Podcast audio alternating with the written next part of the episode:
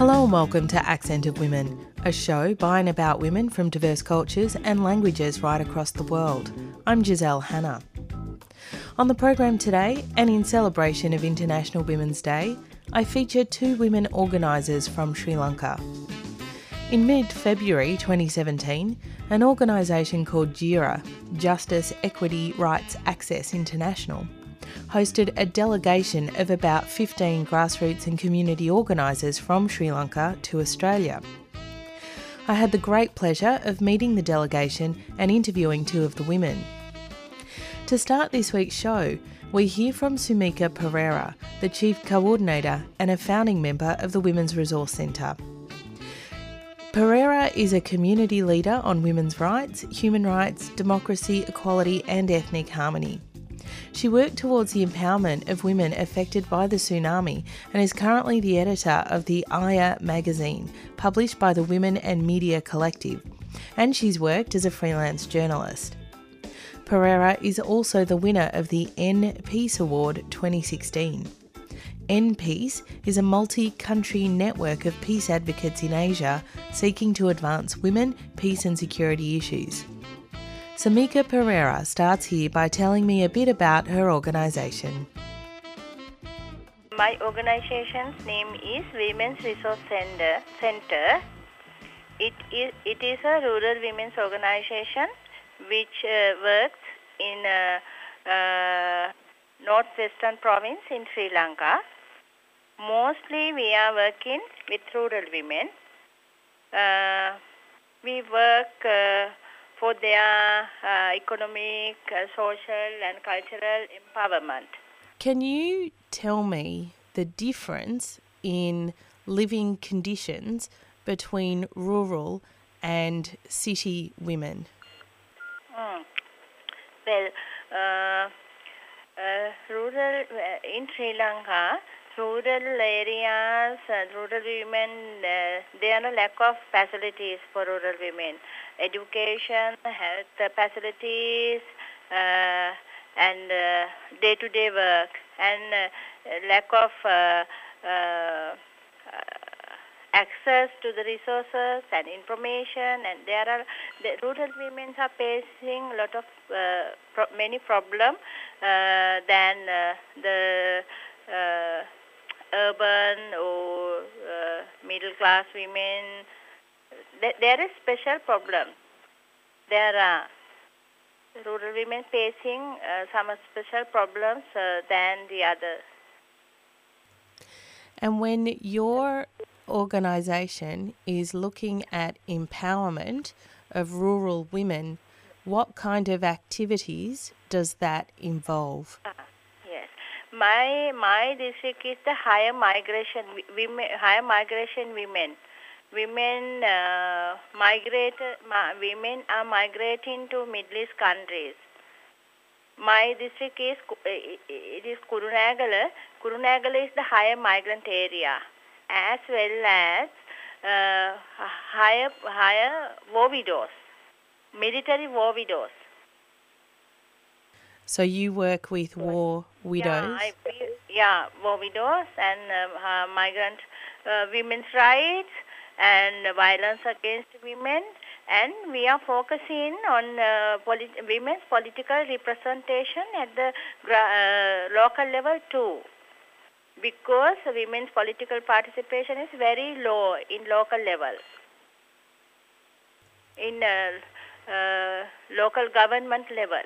Then we are focusing uh, those kind of issues and working with women uh, when you talk about violence against women, is Yeah. that domestic violence or violence from strangers or political violence? Uh, I think uh, all uh, domestic violence also there, and political violence, uh, uh, political violence also, but it is uh, special during the political uh, elections or political uh, political what election period. There are some violence against women. So, how do you organise? What campaigns are you involved with? We do uh, awareness raising program and uh, legal assistance and uh, actually we have domestic uh, prevention domestic violence act uh, in sri lanka.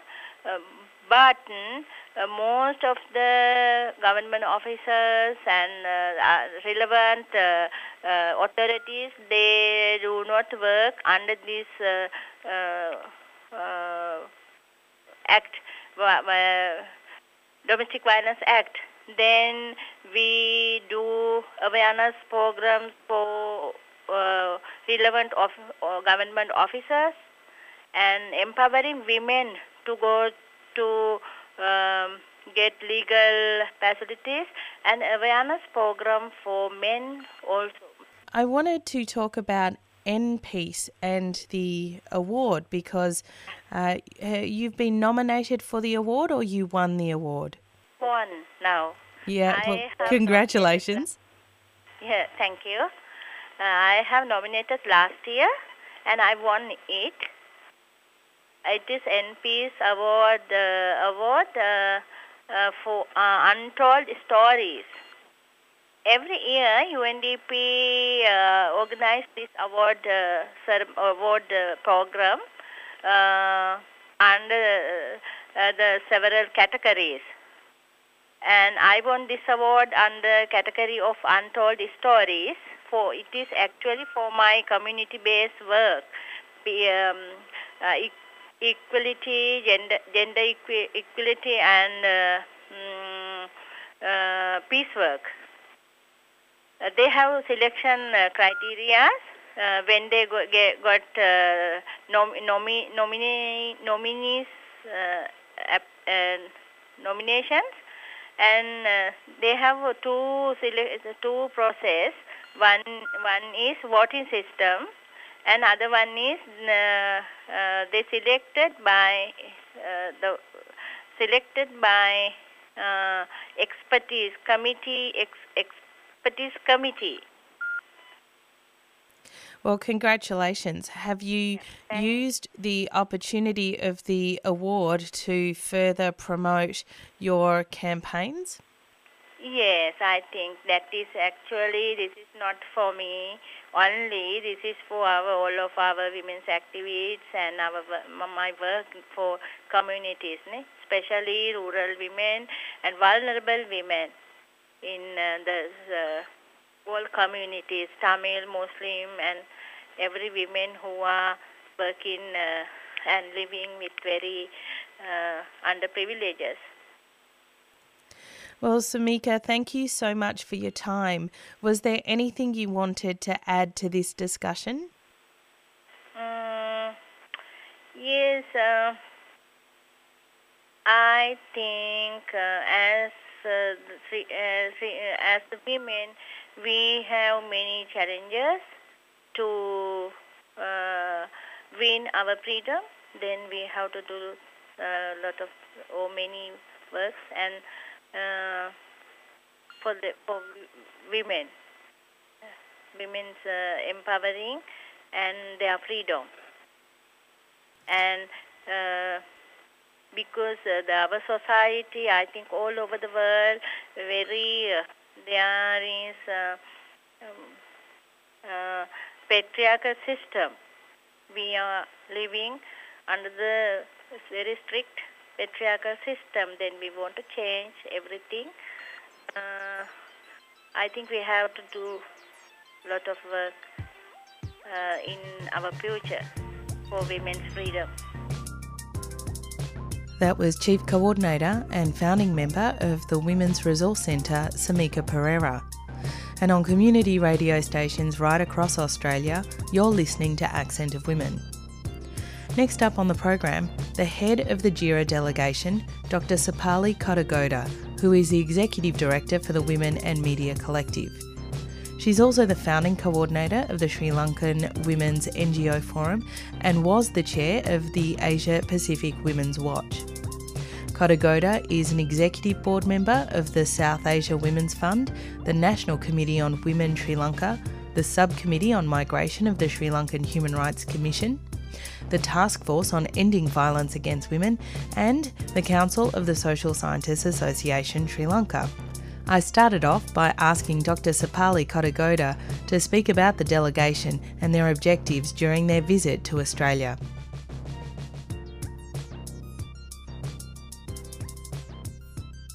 The delegation comprises uh, representatives from women's organizations uh, that work on the rights of free trade zone women workers, plantation workers, rural women, uh, women uh, living in now the post-conflict areas, uh, women who have campaigned for many years uh, to increase the, the political representation of women in Sri Lanka, and also uh, women who have been engaged in policy uh, reform, advocacy for policy reform, for example, on domestic violence uh, in, in, in the country. The um, there are a couple of things in um, what you've described in terms of who the women are on the delegation that I actually want to get a little bit into, if that's possible. The plight of plantation workers, which we've talked about a lot on this particular radio station.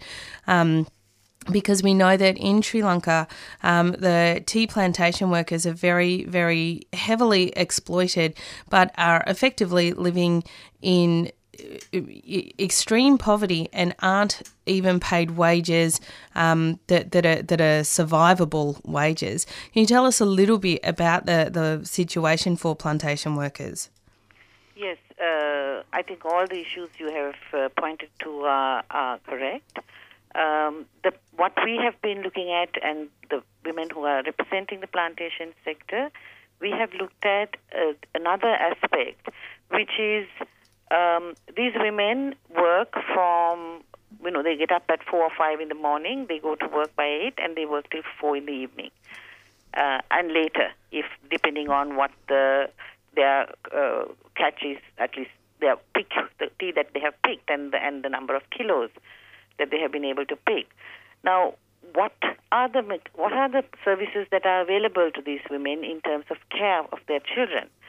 Um, they, the plantation sector is caught between administrative uh, uh, rules and regulations. For example, most of the plantation sector does not come under the purview of local government authority, which means that the women who are there are unable to make use of the kinds of services that even local government can uh, provide.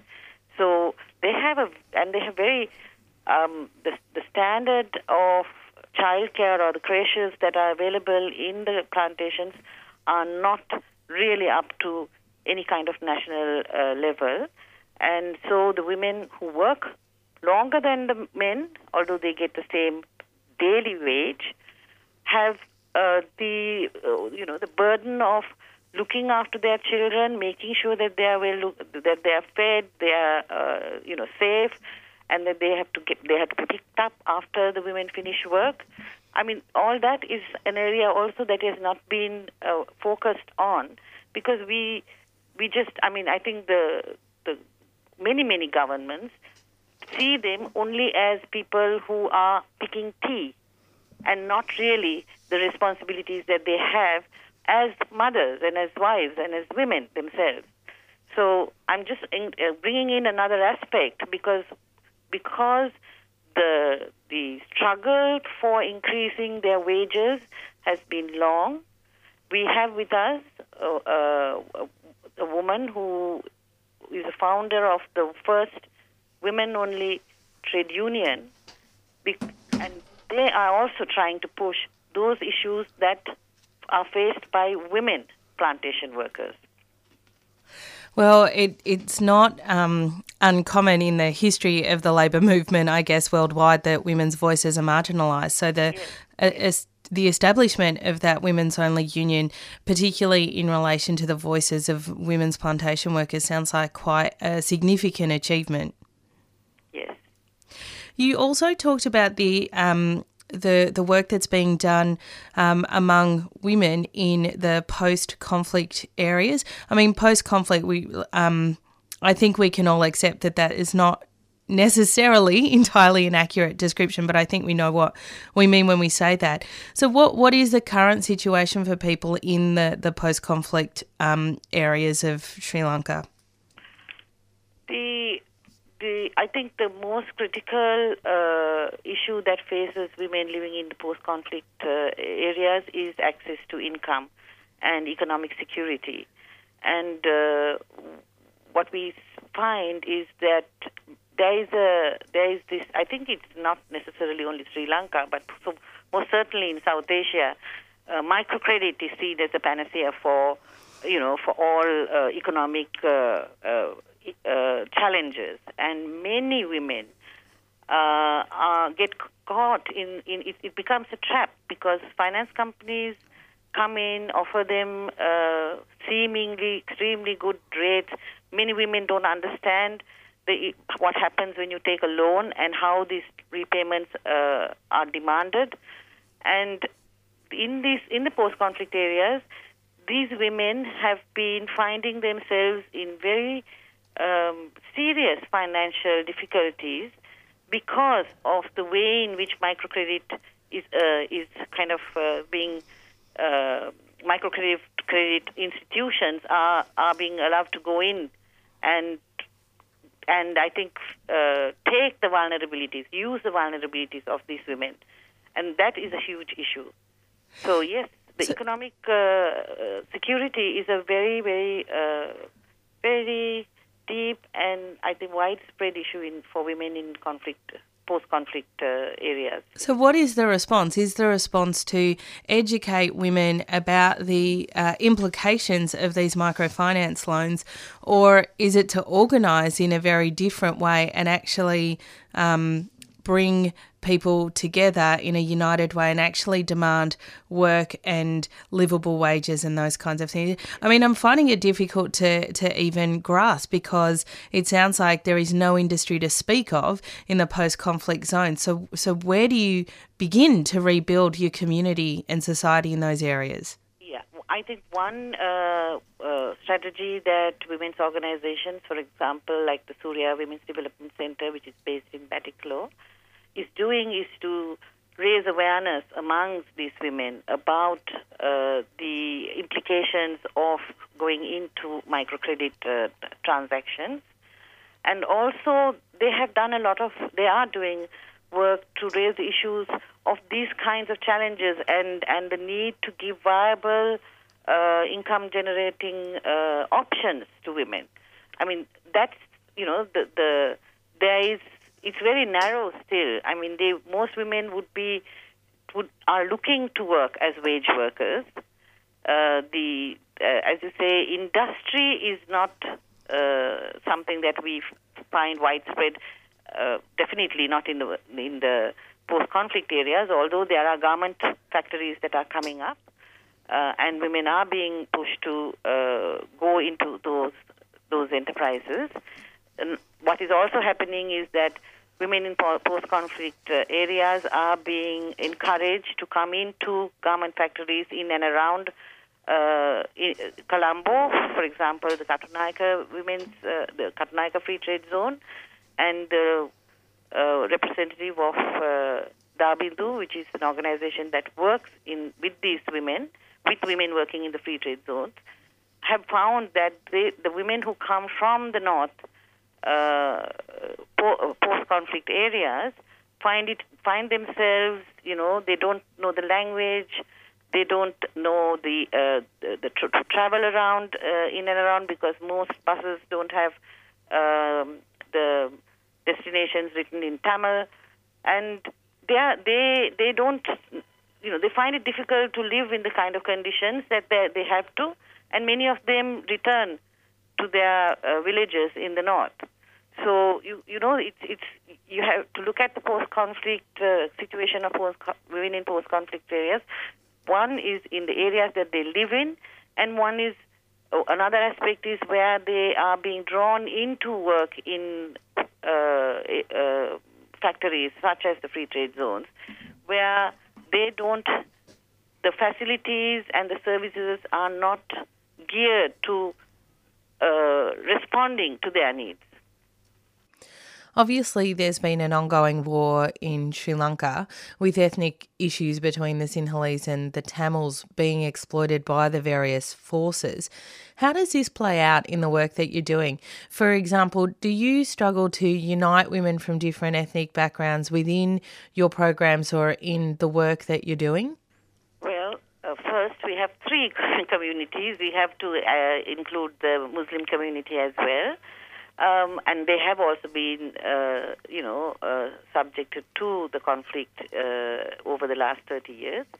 What I think the women's organizations are, uh, have done on during the war, before the war, and during the war, and now uh, now that well, I think I should use the word conflict. Uh, the war is something that has is yet to be resolved. I think the conflict is we have had good links. We have tried to maintain links with women's organizations that are working uh, in now post-conflict areas, and that has been the strength because even during the period of the war, we had exchange visits. We had, uh, uh, in fact, the first, the only time that women's issues got into a conflict uh, negotiation uh, process was uh, when the women's organizations collaborated in having a mission that went to the north and east to see what the situation of women was. That was 2002, and that report was uh, resulted in the subcommittee on gender, uh, which was part of that negotiation at the time between the LTT and the Sri Lankan government. Uh, we have maintained links. We have shared uh, wherever possible the, their issues with the policymakers we have been able to do campaigns to raise concerns of women living in the then conflict areas. Um, I think that those relationships have been maintained by the commitment uh, of women working in the south as well as the north and east. I wanted to ask you um, what your reflections are on the delegation to Australia, the three weeks that you've spent here, and whether um, you've thought it was valuable for you, and if you can use your lessons to promote and take your work forward when you go home. The three weeks that we spent here, the Sri Lanka delegation on unpaid care work, I think was very useful. Uh, while we recognize that Australia is a wealthy country, uh, it has put in place a number of policies on uh, that respond to the needs to address care work, unpaid care work, and formal care work. In Sri Lanka, we have a lot of work to do. Uh, one is actually to get the concept of unpaid care work recognized as part of uh, being women's labor and uh, and for that we will do uh, we will form a network. We will work on developing methodologies on time use, on assessing and enumerating unpaid care work. And the other aspect is we have looked at some of the aged care facilities in Australia as well as the child care facilities, facilities for disabled persons, disabled children. Uh, and uh, we do recognize that uh, Sri Lanka has a long way to go to give the kind of uh, the level uh, or, or high standard of care for the elderly. We do have elders' homes. Uh, few of them are of uh, standard that I think we could be satisfied with. Many are not. And we can start this work at the local government level, um, particularly because we have now an allocation of 25% of the budget at local government, which should be for, uh, within courts, women's empowerment. And uh, uh, something, uh, an issue that we were all um, given a very good uh, exposure to was on gender responsive budgeting. And I think many of the delegates here that came with us are keen to go back and start a process of reviewing reviewing uh, local government budgets uh, from a gender equality lens. So many things to, to, for us to go back and carry on with our work uh, in Sri Lanka. That was Dr. Sepali Kottegoda, the head of the JIRA Sri Lankan Women's Delegation to Australia, and before her, Samika Pereira. And that's all we have time for on today's program of Accent of Women. A happy International Women's Day to all. Accent of Women is produced in the Melbourne studios of Community Radio 3CR with the financial assistance of the Community Broadcasting Foundation. The show is distributed nationally via the Community Radio Network with special thanks to the Community Broadcasting Association of Australia. If you want to get in touch with the producers of the show, you can write to us at accentofwomen at gmail.com. You can also follow us on Twitter or like our page on Facebook. If you want to hear this show again or any of our previous programs, you can download the podcast from 3CR's website. That's 3cr.org.au, and that's the digit 3, not spelled out in letters. Go to the Accent of Women page and follow the links to this week's show. Thanks for tuning in to Accent of Women. I'm Giselle Hanna, and I look forward to your company again next week.